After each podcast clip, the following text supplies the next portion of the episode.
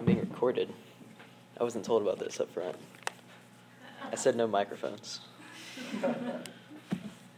Hey guys. What's up? What's up? Yeah. So, I'm John Baber, like you said, intern. So tonight we're going through Exodus 15:22, where we left off, through 17:7. But I'm just going to read chapter 16, and I'll kind of like summarize the other stuff because it already is going to take a while to read 16. I don't want to be here all night, so I'll read chapter 16, then I'll explain 15 to the others. It should be up there. Can you flip to it, Zach? One more. Yeah. All right. Exodus 16. They set out from Elim, and all the congregation of the people of Israel came to the wilderness of Sin, which is between Elim and Sinai, on the 15th day of the second month after they had departed from the land of Egypt, and the whole congregation of the people of Israel grumbled against Moses and Aaron in the wilderness. And the people of Israel said to them, "Would that we had died by the hand of the Lord in the land of Egypt, when we sat by the meat pots and ate bread to the full, for you have brought us out into this wilderness to kill this whole assembly with hunger." Then the Lord said to Moses, "Behold, I am about to rain bread from heaven for you, and the people shall go out and gather a day's portion every day, that I may test them, whether they will walk in my law or not. On the sixth day, when they prepare what they bring in, it will be twice as much as they gather daily."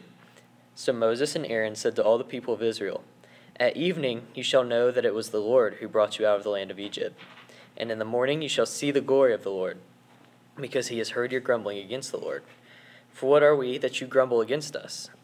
And Moses said, "When the Lord gives you in the evening meat to eat, and in the morning bread to the full, because the Lord has heard your grumbling that you grumble against him, what are we?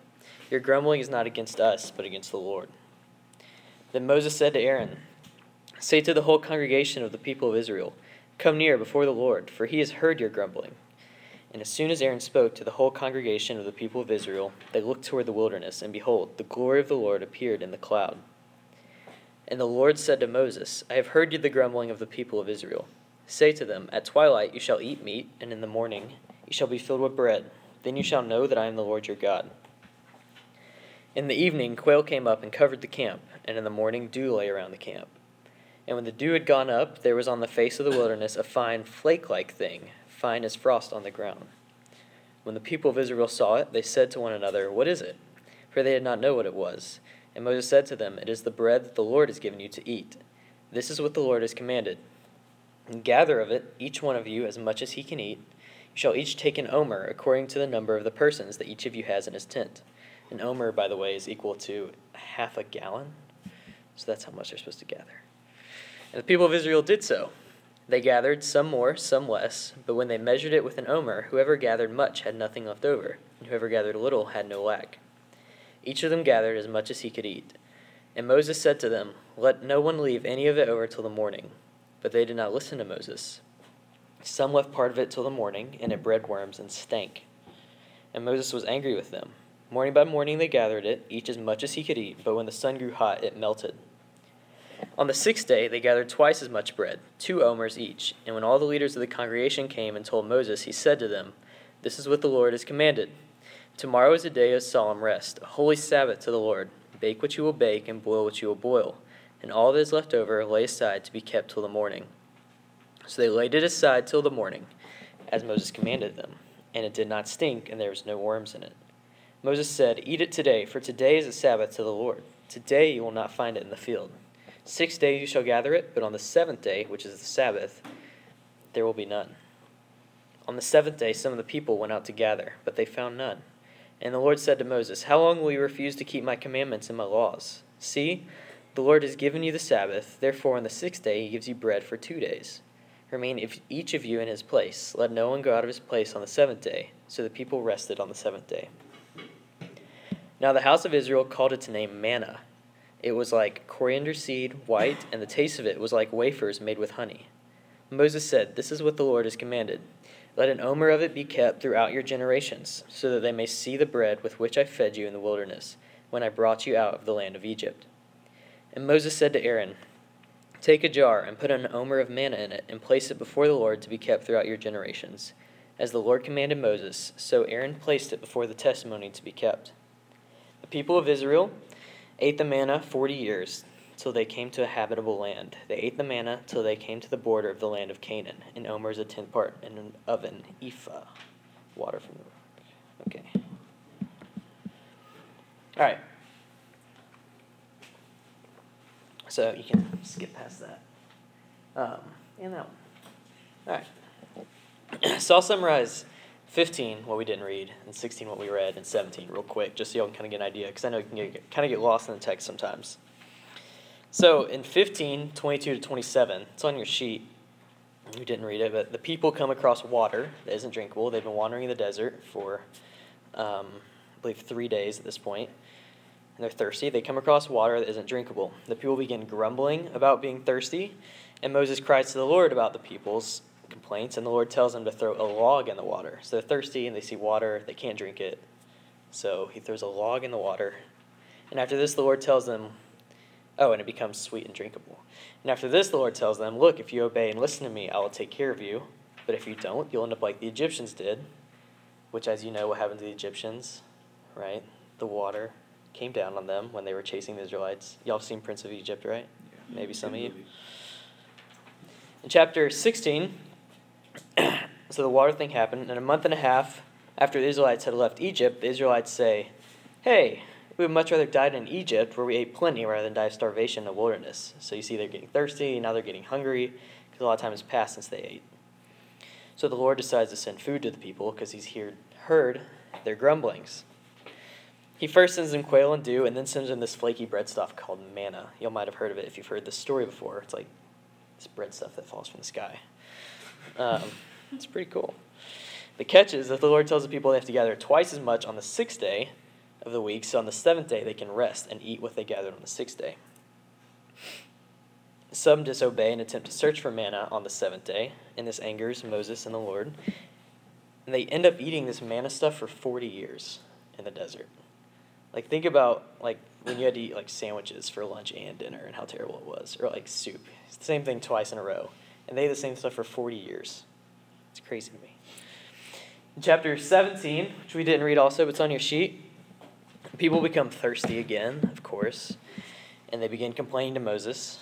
And when you know it, they say, Moses, why did you bring us out of Egypt just to kill us and our families and our livestock with thirst?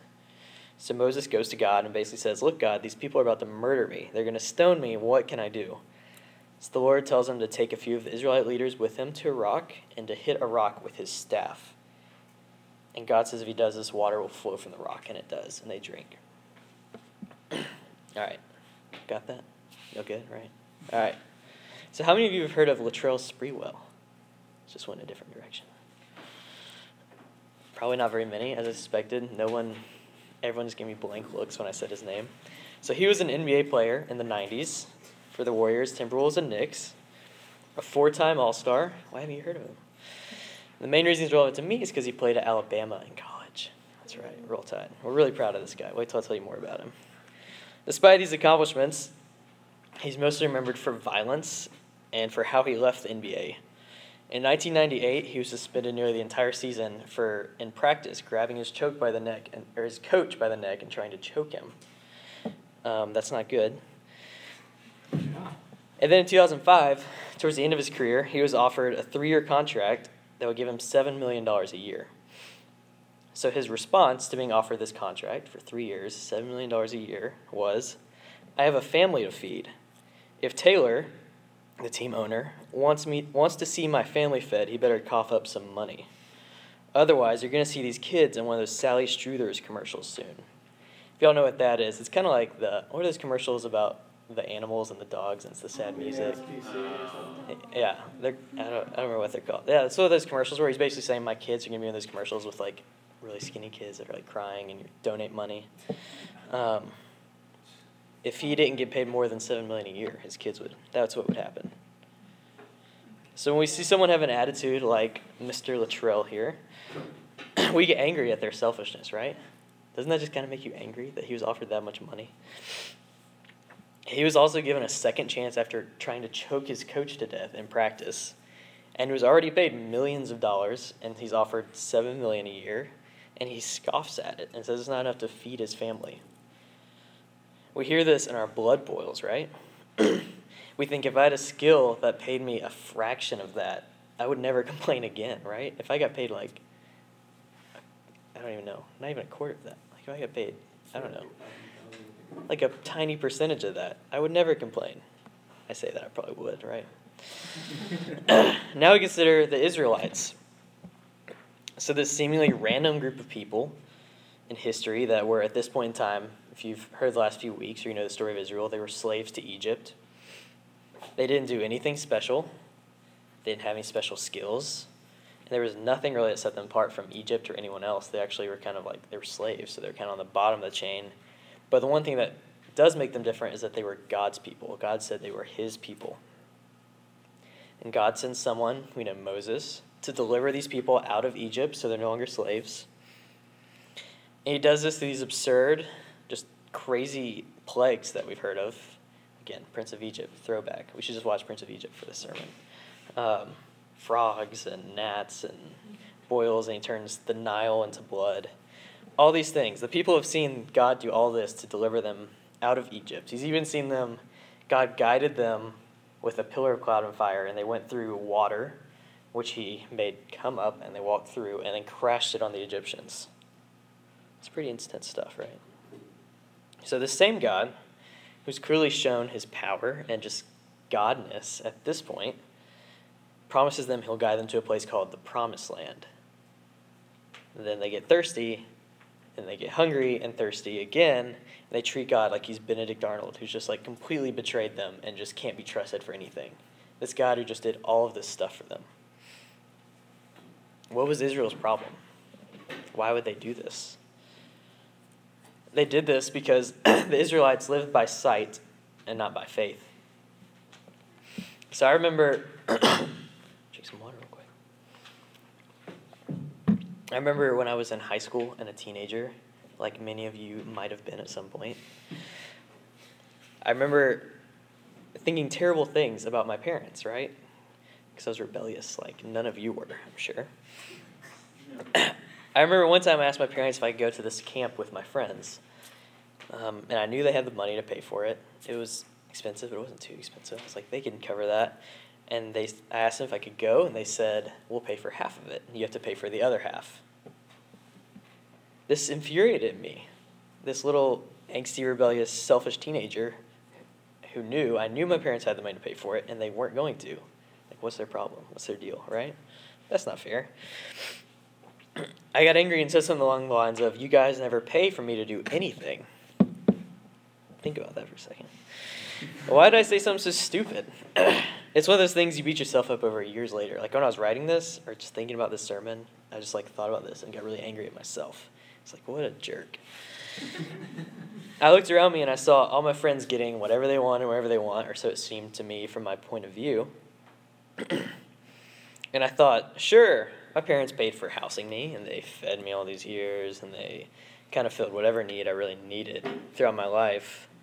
But they're supposed to pay for that stuff. Like, they signed up for this, right? They shouldn't have given birth to me if they were going to pay for that stuff. Like, everyone pays for that stuff. They clearly don't love me because they aren't paying for the extra stuff that I want. Like, these are the things that I care about. They should care about it, too. They clearly don't love me. So why do you think they didn't just say, sure, and just like throw some money at me and just let me go out the door and go live my life happily?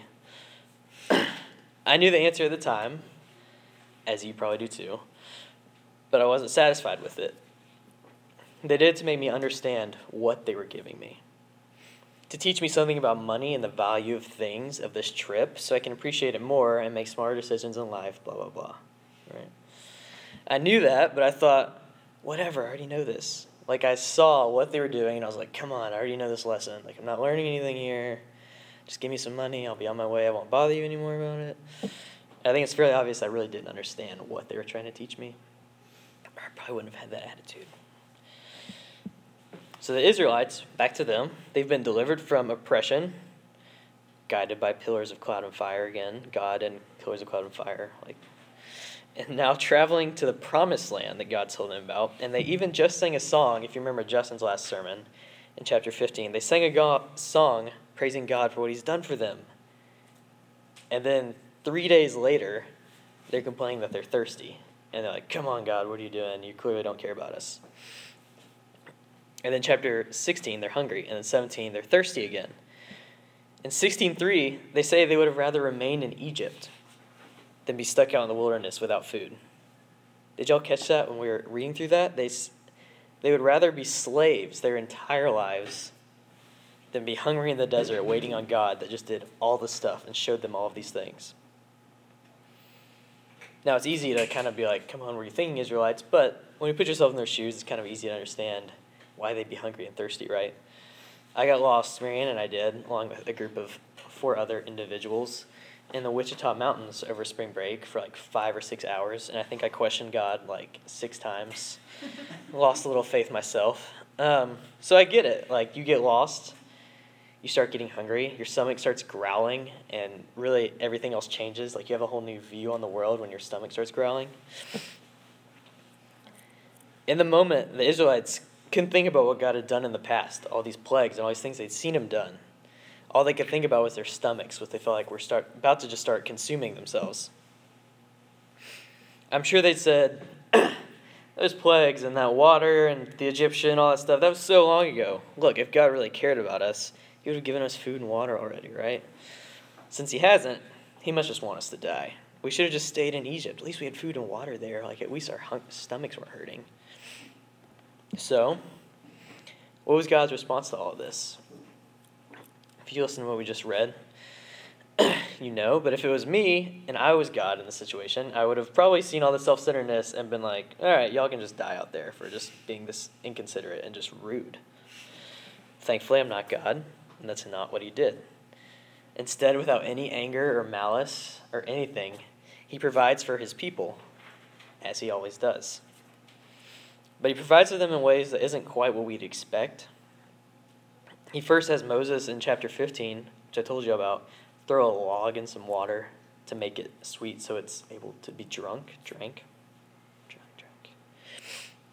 He then tells them in 16:16 to 21, I'll read it again, this is what the Lord has commanded, talking about the manna. Gather of it, each one of you, as much as he can eat. You shall each take an omer, according to the number of the persons that each of you has in his tent. And the people of Israel did so. They gathered some more, some less. But when they measured it with an omer, whoever gathered much had nothing left over, and whoever gathered little had no lack. Each of them gathered as much as he could eat. And Moses said to them, let no one leave any of it over till the morning. But they did not listen to Moses. Some left part of it till the morning, and it bred worms and stank. And Moses was angry with them. Morning by morning they gathered it, each as much as he could eat, but when the sun grew hot, it melted. So Moses tells the people to gather manna throughout the day, to eat it through the day, but if you save it overnight, it's going to go bad. And some of them tested this. They didn't trust Moses, who's just led them through water that was up in the air. They didn't trust him, and it, of course, went bad. So why would a God who could really create a whole other food group to satisfy these people, or he could snap his fingers and they could go these 40 years without ever being hungry again? They could just have no needs for 40 years. God could do that, clearly. So why would he make them do this?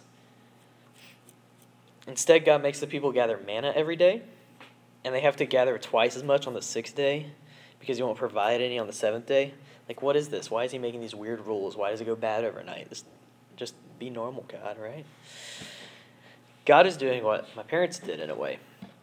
He's teaching his people something that they won't understand otherwise. He's trying to help them. Through God's system, the people have to trust every day that God will provide.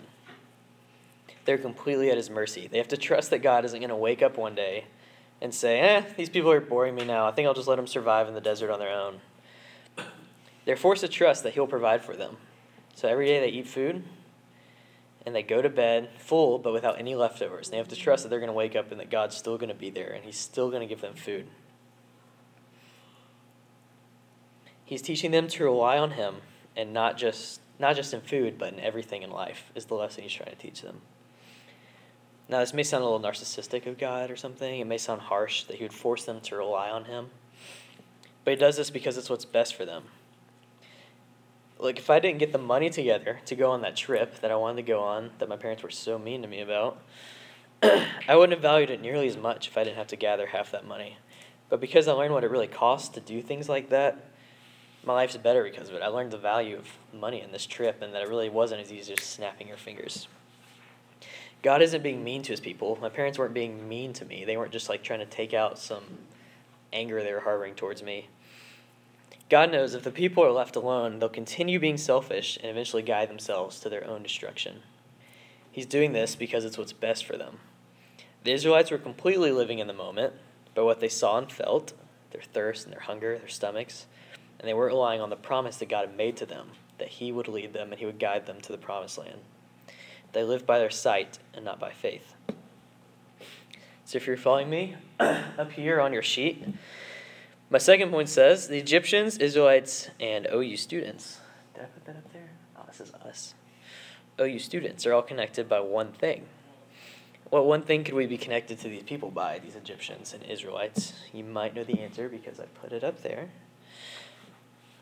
But we're all connected by our hopelessness. The Egyptians and Israelites both saw the plagues cast by God in Egypt. They saw all the stuff God was doing. And it still wasn't enough to make either of them believe and to live by faith. The Egyptians saw the plagues and ended up chasing down the Israelites and were killed. And the Israelites saw the plagues and still, 3 days later, they're out in the desert and they're complaining to God. They already don't trust. They're doing just what the Egyptians did. And really, if God didn't step in, they would have destroyed themselves too. But God chose to save them. We're like the Israelites and Egyptians here. We're just as stupid. In this passage, we see the Israelites think back to their time in Egypt, and they wish that they were back there, back in Egypt, where they had food and water and they were slaves. We read this and think, don't be so stupid, Israel. How could you ever think that? However, why would they think that? Because they have selective memories just like we do. So we often think back to old boyfriends or old girlfriends, and we think, man, life was so great with them. If only I could go back to then, that time, that was great. Truth is, that relationship probably really sucked at the time. Sure, it may have had some good moments, but really it wasn't anything special, right? You probably even thought of someone when you're in that relationship. You're probably thinking, oh, this other relationship, it was so great. Or we think this about time in our life, like high school, and some people do it about college when they get older. You think, oh, those were the glory days. Those were the best times. Man, if I could go back to those times, life would be perfect. When you really probably had a lot of problems in high school, and life wasn't that great, and it's not that great in college. We even do this with presidents. There's a study by Gallup that looks at presidents' approval ratings while they're in office versus after they're out of office. While JFK was in office, he had an approval rating of 70%. Now it's at 83%. Ronald Reagan was 53% in office, and now it's at 64%. Why do we do this? Why do we think things are so much better afterwards? It's because it's the same reason the Israelites did it.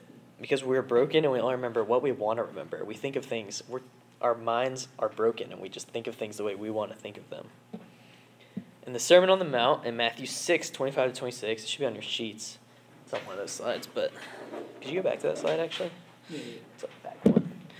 So Matthew 6:25-26, Jesus says, "Therefore I tell you, do not be anxious about your life, what you will eat or what you will drink." Sound familiar? "Nor about your body, what you will put on. Is not life more than food and the body more than clothing? Look at the birds of the air. They neither sow nor reap nor gather into barns, and yet your heavenly Father feeds them. Are you not of more value than they?" So Jesus is telling his people not to worry about having food and clothing because he will provide for them. He's literally teaching us the exact same thing, Jesus is here, that God was teaching the Israelites in the desert, the wilderness. If we depend on him, his people, he will provide. We need this lesson just as much as the Israelites did. So us, the Egyptians and Israelites, we all think we know best. Clearly we don't. We all have our own problems to worry about. I have to study for a test. I just broke up with my boyfriend or girlfriend. I'm piling up student loans, or my favorite, oh no, I graduate in a month. I have no idea what I'm going to do with my life. We can hear about Jesus on a Monday night at RUF and feel really good and excited and like on fire and like, yes, this is great. And then we go back to our rooms and we start cramming for a test the next day, and we go to bed without ever thinking about him again, and maybe go the whole week without thinking about him again. It's easy to do this. Thankfully, like the Israelites, our salvation isn't dependent on that and what we think. If it was, God would have just killed the Israelites the second they lost focus on him. He would have just been like, they're dead, they're thirsty, they're whining. But he didn't. He provided for them in the same way he's provided for us. Which leads me to our third point, which says we're free because Jesus is our bread of life. So God hasn't sent manna down, at least not to me. Maybe did y'all get some manna in your backyards over spring break or something? Yeah, I think it fell on Tuesday. Yeah, okay. I missed the manna thing, apparently. But he didn't send manna down to satisfy our hunger like he did for the Israelites. Instead, he sent his son. John 6, 32-35 says, Jesus then said to them, "Truly, truly, I say to you, it was not Moses who gave you the bread from heaven, but my Father gives you the true bread from heaven. For the bread of God is he who comes down from heaven and gives life to the world." The people said to him, "Sir, give us this bread always." Jesus said to them, "I am the bread of life. Whoever comes to me shall not hunger, and whoever believes in me shall never thirst." Sound familiar again? Jesus came to the earth. He died on a cross and was resurrected to save us. He didn't come that we would never have moments of hunger or thirst in a physical sense, but that our souls could be saved forever. He came so that when we cry out to God because of need, we can be forever satisfied. Look, y'all, the Israelites, they turned away from God because they were hungry, so God sent manna to save their physical lives. We've turned away from God because we're sinners, like the Israelites and Egyptians. So God sent his own son to die to save our eternal lives. Jesus is the life-giving manna. Now, while it's true that Christians and non-Christians and Israelites and Egyptians are all similar in that we don't trust God every day and we try to do what's best for us all the time, there's one thing that separates Christians and Israelites from the non-Christians and Egyptians, and it's God. God has made a promise to his people, and we're to trust that promise. We're to trust that he has a plan that he will complete. So, why can we trust this promise? Because we can look back at Jesus on the cross and know that God has a plan and can be trusted. The Israelites had plagues and God killing their enemies to look back to, and they still didn't trust him. We have Jesus to look back to and what he's done in some of y'all's lives. So let me summarize what we've discussed today. First, Israel lived by sight and not by faith. Second, we also live by sight, like the Israelites. And third, that our only hope is God sending Jesus to die on the cross, like he sent manna to save the Israelites. So what I have to say about this, for those of you who might not be believers today, I say, look, we're all broken and hopeless, all of us, but God has done something for you and for me and for everyone who accepts it. Don't turn away as Israel did. It's not too late to trust in him. Talk to Justin or myself if you want to know more about this. And for those of you who are believers, I say, remind yourself every day of what God has done for you in sending his son and saving you. Look back to those things, unlike the Israelites. This should affect how you live your life and what you place your trust in. Does this mean life is going to be easy? No. God allowed the Israelites to almost starve in the desert, and they had to cry out to God that they were hungry before he helped them. There will be struggles and hard times, but we are experiencing them for a purpose. God will push us the same way he pushed Israel, but he will also deliver us the same way he delivered Israel. Let's pray, guys.